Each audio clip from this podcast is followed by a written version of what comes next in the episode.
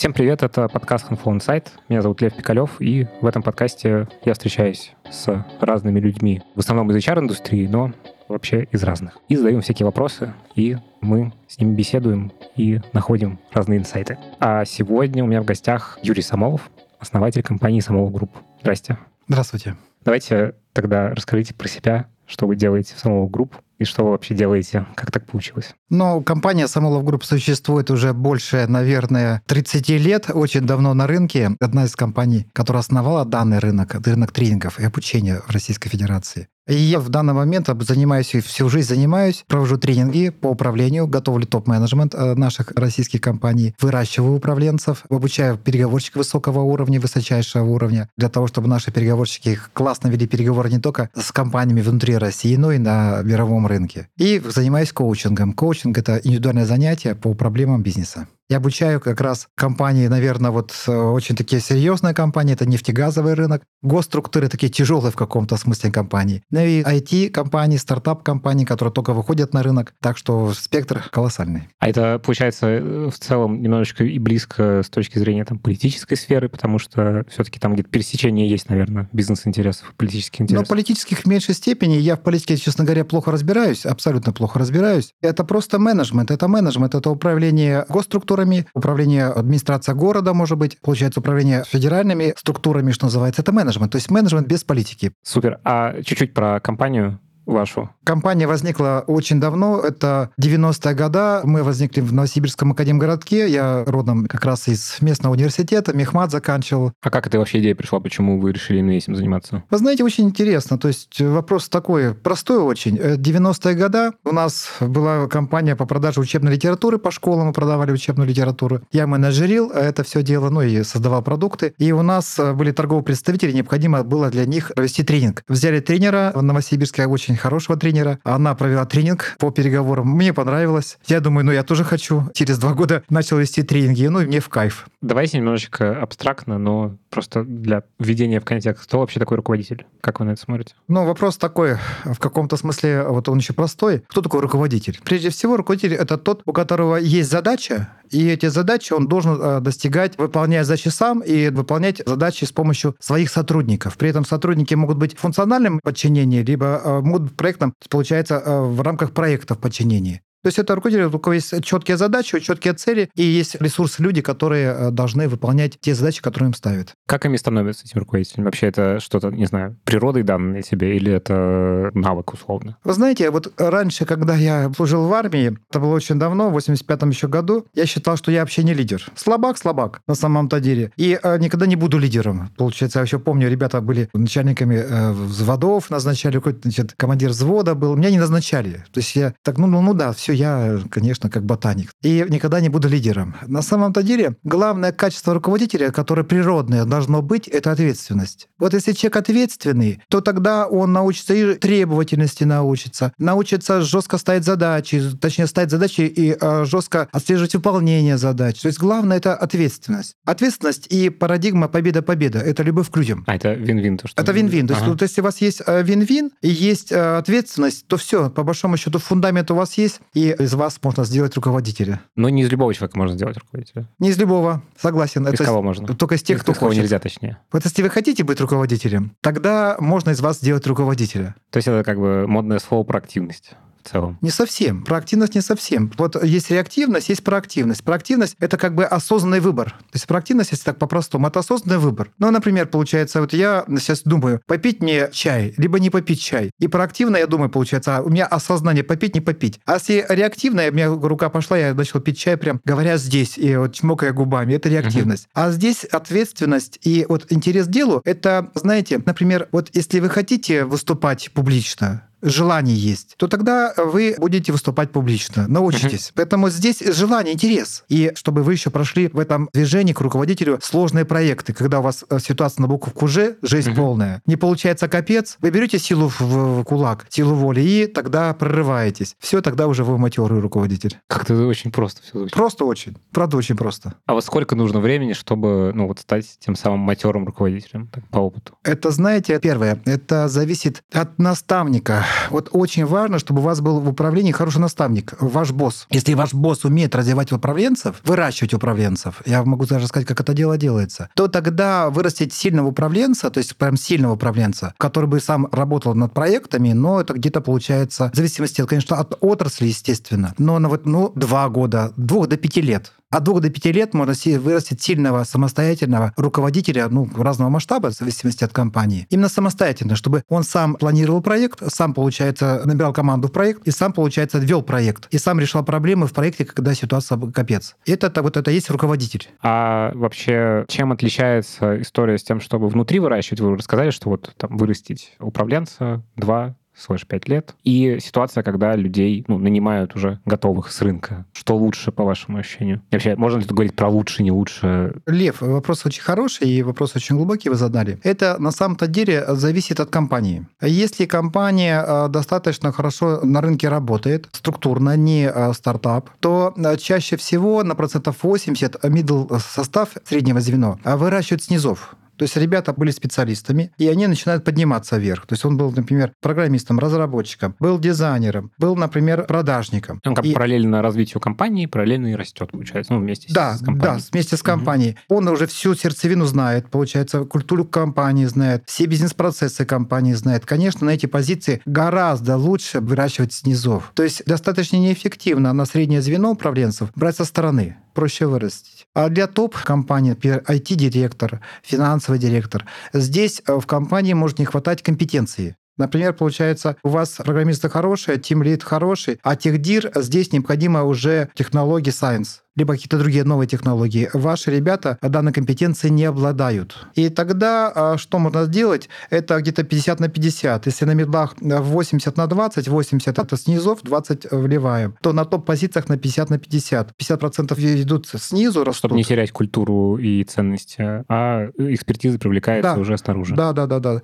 Когда вы топов набираете, 50% топов вливаете в свою команду, здесь главное не промахнуться, потому что адаптация топа идет, это а, вот техдир, комдир, и т может быть, получается, финдир, а, значит, а, дир по производству. А т это... Техдиректор. А, техдиректор. Техдиректор. Угу. Вот когда вы набираете этого человека с внешней среды, все равно, то есть где-то идет где-то порядка около года, когда он войдет внутрь глубоко, на самом деле, в тематику. И если вы неправильно наберете, тогда он вам все развалит. То есть риски большие, естественно. Угу. А раз уж мы вот про эти риски сейчас затронули, а как вообще нанимать? Какие подходы к этому? Как вот не ошибиться, ну, уменьшить вероятность ошибки вообще? Но если вы набираете э, топа, первое, что нужно внимание уделять прежде всего на самом-то деле, это, ну, бэкграунд понятно, на опыт. А второе, вот на те качества, которые мы с вами вот в начале нашей беседы проговаривали, это фундаментальные качества сильного управленца. Это прежде всего смотрите на ответственность. Как это проверить? Как это проверить? Очень просто. Когда он работал в другом месте, на другом предприятии, в другой компании, у него были плюсы и минусы, то есть в том смысле выполнения плана, невыполнение плана. Какие-то проекты летели, какие-то проекты, получается, не системно летели, какие-то, получается, сроки. И вы спрашиваете, а расскажите о ситуации, когда были провалы, когда невыполнение планов, когда невыполнение качества проекта. И дальше спрашиваете, почему это произошло. И вы прям ярко услышите. Если он вот вам говорит... Команда плохая, там еще что-то, это все Да, мимо. природа, погода, угу. Барак Обама обычно получается, там коронавирус, э, какая разница? Если одну, две, три ситуации посмотрели, и всегда он не при делах, а всегда при делах, получается, другие люди, сразу аут. Окей, мы поговорили про, э, значит, то, что при найме руководителя нужно понять, что с ответственностью. Что еще? Второе, когда вы берете топов, очень важно смотреть на такое качество, как результативность, направленность на результат. Человек может быть очень ответственным, но очень процессным. Процессным в смысле... Сейчас объясню. Да объясню, крайне важное качество. Вот в России как раз и э, в СНГ много процессных людей. Есть, например, э, коммерческий директор, а у него спрашиваешь, каких успехов вы достигли, чем гордитесь? Он говорит, я CRM-систему ставил, я набор персонала водил, я оценку персонала делал. Все, то есть это процесс. Угу. А другой говорит, ну что, мы за прошлый год сделали скачок на 60%, на 40%, на 20%. А уж какую-то там CRM-систему вводил для этого, это уже как бы, ну окей, вводил, вводил.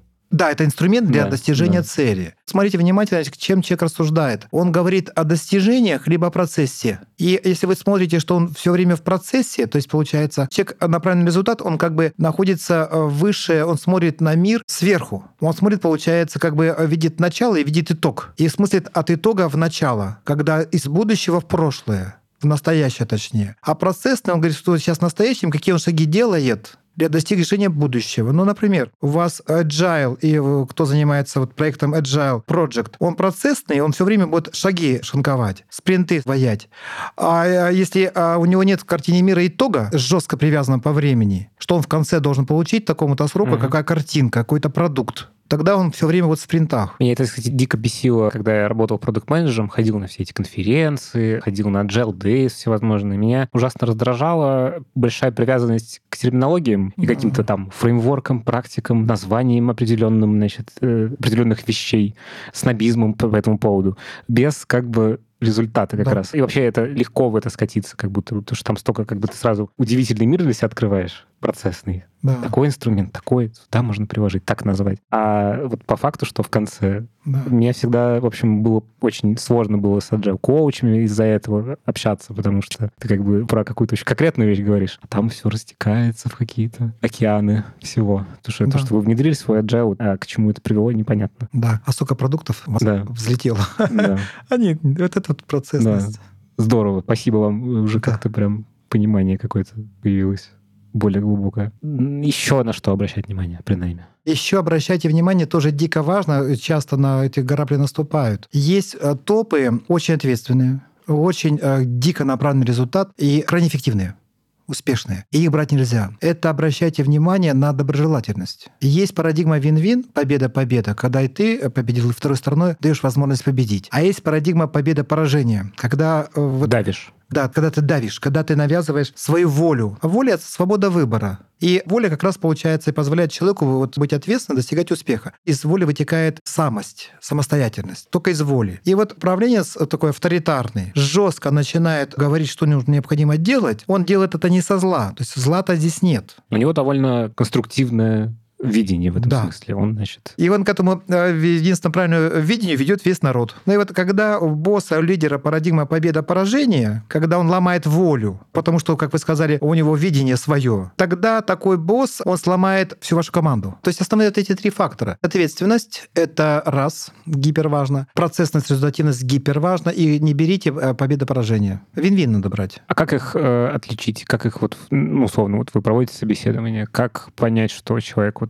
э, вин-вин или наоборот? Достаточно просто. Человек с парадигмой победа-поражения всегда спрашивайте, а, какие конфликтные ситуации были. Какие конфликты, с кем конфликты, с кем сложные отношения. И если в этих сложных отношениях он вам вот говорит, что кто-то там не совсем профессионально работает, то есть это меряется доброжелательностью. Когда вы даже вот общаетесь с человеком, если у него все плохие, там, это даже не сброс ответственности может. Это отношение к людям. Он недоброжелательный. А как вы относитесь к спиральной динамике? С уважением, вот спиральной динамики, единственное, что как бы допускает такую ошибку, как мне кажется, вот есть бирюсовый уровень спиральной динамики. И как раз, когда у вас а, уже идет мудрость и максимальное партнерство идет, первый момент, то есть когда ты даже по спиральной динамике, это не все люди бирюзового цвета. И ты, когда общаешься с человеком не бирюзовым, ты с ним бирюзу-то не создашь. Например, у нас это ярко, мы учим переговорщиков, когда вторая сторона в переговорах у тебя красная, а не бирюзовая. Если ты считаешь, что ты ведешь с ним переговоры как бирюза, то тогда, получается, красный переговорщик посчитает, что ты синенький, слабенький, и начнет отжимать. А ты бирюзовый, и ты в шоке. Ты должен научиться наносить информацию ведь на его а, Языке. языке. Мгм. То есть интересно, что получается, чем выше этот условно, если представлять это все Я представляю. как спиральную динамику, да, то на бирюзовом уровне ты должен очень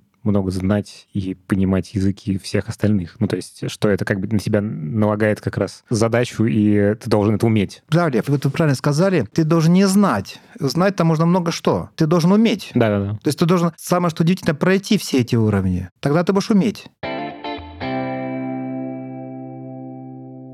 Вот я хотел бы сейчас про адаптацию. Вот мы Да. условно наняли, подобрали человека, который, значит, этим трем критериям, которые мы описали, соответствует. Что дальше? Как адаптировать э, руководителя? Сейчас, может, немножко неожиданно будет. Когда вот э, адаптация руководителя идет всегда через войну, я уже говорю, может быть, немножко жестко, в том смысле, что через самостоятельные проекты. То есть ты, когда адаптируешь по управленца медла, либо топа, ты должен дать ему самостоятельный проект. В том смысле, чтобы он максимально себя показал. Это же управленец, у него должна быть сила э, духа, характер мощный. И когда характер мощный, ты должен дать проект, где он максимально, максимально себя проявил бы. И здесь очень важно, э, как бы ты бросаешь его туда, ну, втягиваешь, понятно, мы технологии даем, втягиваешь, а потом оставляешь его одного в этом проекте. То есть, если ты, у тебя есть руководитель, ты должен дать ему какие-то свои проекты, самостоятельные проекты, и он должен эти проекты выполнять. Когда у него будут сложности, ты должен грамотно поддерживать их, но ни в коем случае не перетаскивать на себя ответственность за эти проекты. Он должен показать показать себя. То есть не прийти и сделать за него что-то, а быть скорее наставником, чем... Да-да-да, Лев.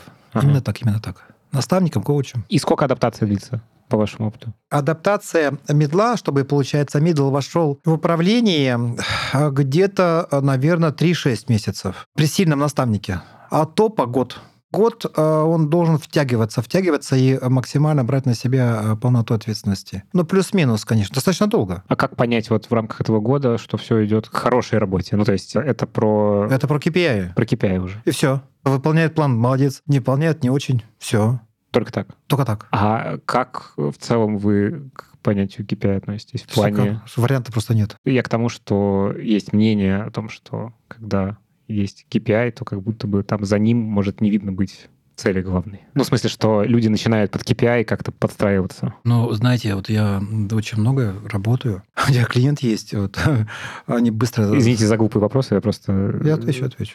А выросли очень быстро, и вот топ сделал KPI 0. KPI убрал. Реально ситуация. Компания очень быстро выросла, айтишная компания. Зарплаты сотни тысяч у топов, цифр не скажу. Ну и вот большие очень. И они начали план не выполнять. Два где-то месяца не выполняли план. А у них бюджеты, получается, акционеры, инвесторы, точнее, инвестфонды, говорят, ну капец, денег просто на операционку не дадим. Ну и вот и собственник, получается, э, что ему делать? Надо сокращать, получается, резать людей сокращать людей, получается, набрал много топов э, по зарплате сотни тысяч. Ну и вот позавчера мы с ним как раз общались. Ну и вот и что делать? А как ты его уволишь? Там, получается, парашют два месяца плюс пять uh-huh, месяцев. Uh-huh. И что? Ну, он в буковке Ж, жесть полная.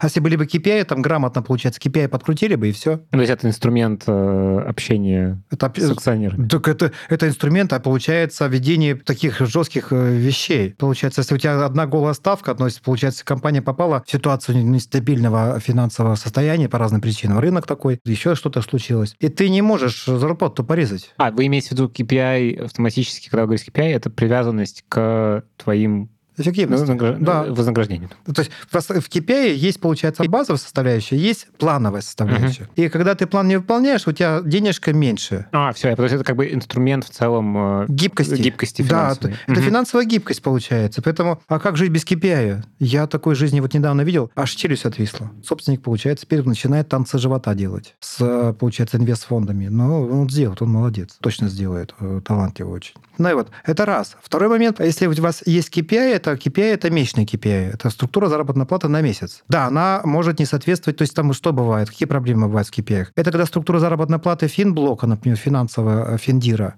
я только встречал, совсем отличается от э, показателей продажников. Получается, у вас middle back, и фронт KPI не согласуется. Ну, согласовывая KPI. А, то есть, э, да, я просто... У меня как пример есть одна известная большая mm-hmm. IT-компания на рынке образования, она. И я общался с их продукт-менеджерами, они рассказывали, как у них устроена вот воронка, которая у них все подчинено. И там очень интересно, что у них на каждом этапе воронки ключевые цели такие, что они не согласуются с конечным результатом, который должна платформа дать должна дать классное образование. Одни гонят непонятных лидов, в других, которые вообще не являются педагогами и, значит, э, более эффективно проталкивают дальше, сокращают там время на урок, сокращают, естественно, издержки за счет этого, но как бы конечной цели продукт ухудшается. Ну, все вот это есть. Вот, это про вот как раз то, что несогласованность. Да. Целей. То есть, ну, согласовывай, то есть ты создаешь проектную команду и согласовываешь. Либо Мгм, ты- мгм. Ну, и вот по этому KPI, ну, я просто вариантов, ну, вариантов нет. Я вам еще скажу, какие альтернативы есть KPI. Вот есть, э, если вот есть действительно как годовая цель. Вот у топа годовая цель, получается, она может быть нет KPI. -на. То есть KPI месячный чаще всего делают, ну, и там иногда там двухмесячный, квартальный. Тогда делается, получается, годовые бонусы. Годовые бонусы – это один из доп. KPI называется. Мгм. Это, получается, разные варианты здесь реально делаются. И ты, э, как бы, то есть, первое, согласование KPI, во-вторых, получается, годовые, четко годовые цели, ты тоже их отбонусируешь. Премиально. Премии Мгм, могут быть, мгм. получается, опционы могут быть. То есть я других вариантов просто не видел ни разу.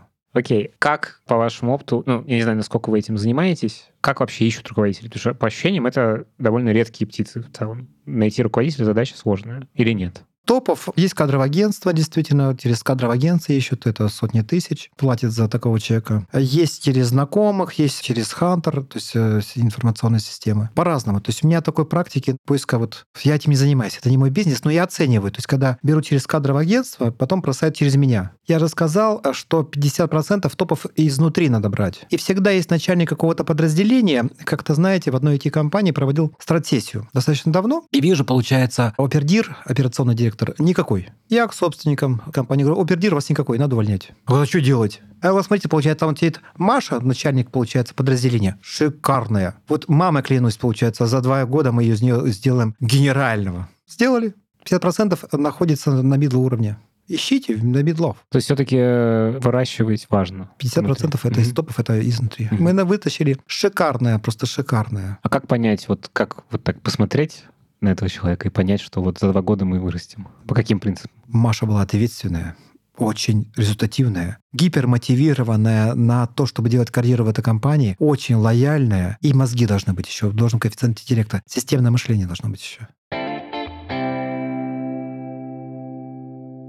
Расскажите про молодых руководителей, что вот сейчас вы видите. Вот вы помогаете, то, что вы сказали, там, 22-25. Да. Чем они характерны вообще? Как их можно описать? Чем их отличие от прошлых поколений? Молодежь а, хочет, чтобы все было по справедливости, это очень важно, я с уважением отношусь. И они хотят свои границы защищать. Я только за. Я только за, и это очень хорошо. Это значит, что у нас молодежь нарастает самостоятельная. Я отношусь к ним не как они там вот что-то где-то вот внизу. Нет, они в каком-то смысле даже наверху, да, выше нашего поколения. Потому что а, у них мозги быстрее. Они быстро соображают и информационно быстро опыляются, знают гораздо больше. То есть давно уже границ нет. А вы понимаете, почему так? Конечно, понятно. С чем связано? С, Почему границ нет? Не, вот про то, что у них мозги быстрее работают, они более информацию в себя как-то... Но диджитализация, конечно, это, это шикарно очень. Давно уже границ нет, получается, в том смысле, что информационных границ нет, это шикарно, мир к этому пришел. И идет, это шикарно, на самом-то деле. Свобода. Свобода, и в свободе формируется личность.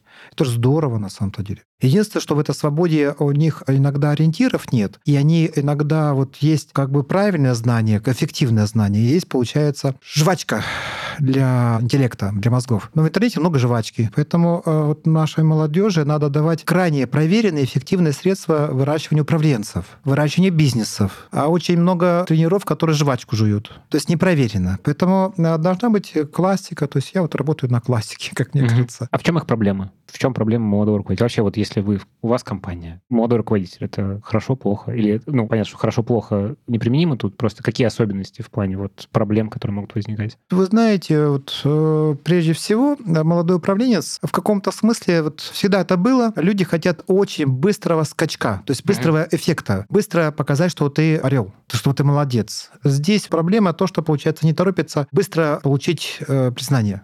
Мгм. Надо не торопиться. А типа опыт не ассимилируется из-за этого? Да, что- да, да, да, да, да. Вот, То есть ты должен вначале где-то до 30 лет набить шишек. До 30 лет в каком-то смысле успех вреден Мгм. Крайне вреден. Я когда учился, у нас были вундеркинды, которые поступали в университет в 15 лет, в 14, 13 лет, получается. И я поступил в 17 лет в университет. И вот эти вундеркинды, которые они где-то после второго курса вылетали, сгорали. То есть, получается, ты должен, если тебе природа мать дала много, это счастье, конечно, но и горе одновременно. Потому что ты э, должен как раз силу воли, то есть ты должен решать с помощью своих мозгов проблемы в реальной жизни. И вот молодежь, она хочет сразу в 22 года, чтобы проект взлетел. А Мгм. через 8 месяцев проект не взлетает. Ну, он эффективно не взлетает. Тогда проект бросается, новый проект. Это глупость большая. То же самое в отношениях молодежь. С кем-то отношения не выстраиваются, они увольняются. Ну, ну ты... это такая иллюзия бесконечного выбора, что ты у тебя как бы... Да, свобода. Ты типа, у тебя есть свобода. Свободы нет. Свобода же внутреннее понятие. То есть, получается, это сбегание от свободы. Свобода выбора, то есть это очень важное это понятие. Вот русский язык очень такой удивительный язык. Вот есть понятие, называется свобода. По-русски это ну, ты должен быть человеком вольным, как птица вольным.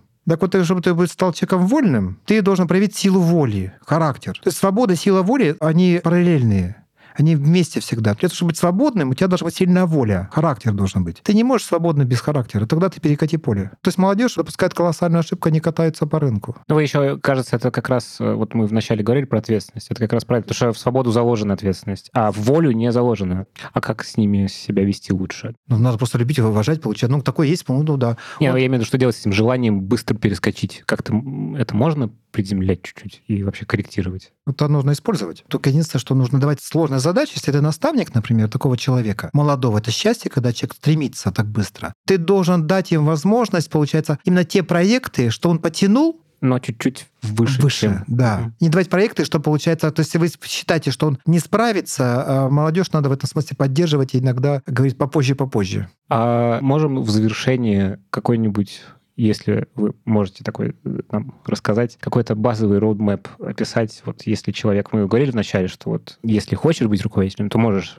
быть руководителем. Вот какой-то базовый роудмэп вот этого движения. Как стать руководителем? Такую мини-дорожную карту, да. Да-да. С удовольствием. Вы специалист. Даже не важно, сколько вам лет. Самое, что не ватили, не важно, сколько вам лет. 22, 42, не важно. Если вы хотите быть руководителем, управленцем, то самое главное — это вот ни в коем случае не считайте, что готовы к этому или не готовы. Потому что, получается, надо идти делать. Поэтому, если вы хотите быть управленцем, самое главное — это посчитать, да, я готов, все, я, я молодец, я орел, все, вперед. Дальше, получается, если вы хотите, это прежде всего проверьте себя на каких-то проектах, проектах. Возьмите в своей компании какой-то проект, своего руководства. Даже если вы просто специалист, вы можете войти в какой-то действующий проект. Вы можете, получается, инициировать сами проект. Сейчас во многих компаниях проектное управление просто взлетает. То есть не взлетает, летит на самом-то деле. Все только за проектное управление. Поэтому приходит и говорит, я хочу такой сделать проект, потому что бла-бла-бла. Либо знаете, что инициируется проект, а непонятно, кто будет проект. Делайте инициативу. Mm-hmm. Делайте еще красивую презентажку, получается. То есть mind map можете красиво сделать своего руководства. Я уже все риски посчитал, я, говорит, клянусь, угу. сделаем. И все. Ну, для меня красный флаг, когда человек хочет стать руководителем, он идет и говорит, типа, хочу быть руководителем, сделайте меня руководителем. Подождите, подождите, Лев. Это понятно, получается. Я хочу быть руководителем, это абстракция. Я хочу управлять отделом, я хочу быть руководителем проекта. Да-да-да, да. я как раз про это, что это э, странно. Странно, да, странно. приходит с абстракцией. Такой. Да, с абстракцией. Да. Это эго человека говорит об этом. То есть самая главная дорожная карта, будьте смелыми и идите к руководству, ведите с ним переговоры, что вы готовы. Это был подкаст Handful Insight. У нас сегодня в гостях был Юрий Самолов, основатель компании Samolov Group. Спасибо вам большое. Было Спасибо. очень интересно с вами поговорить. Удачи. Спасибо.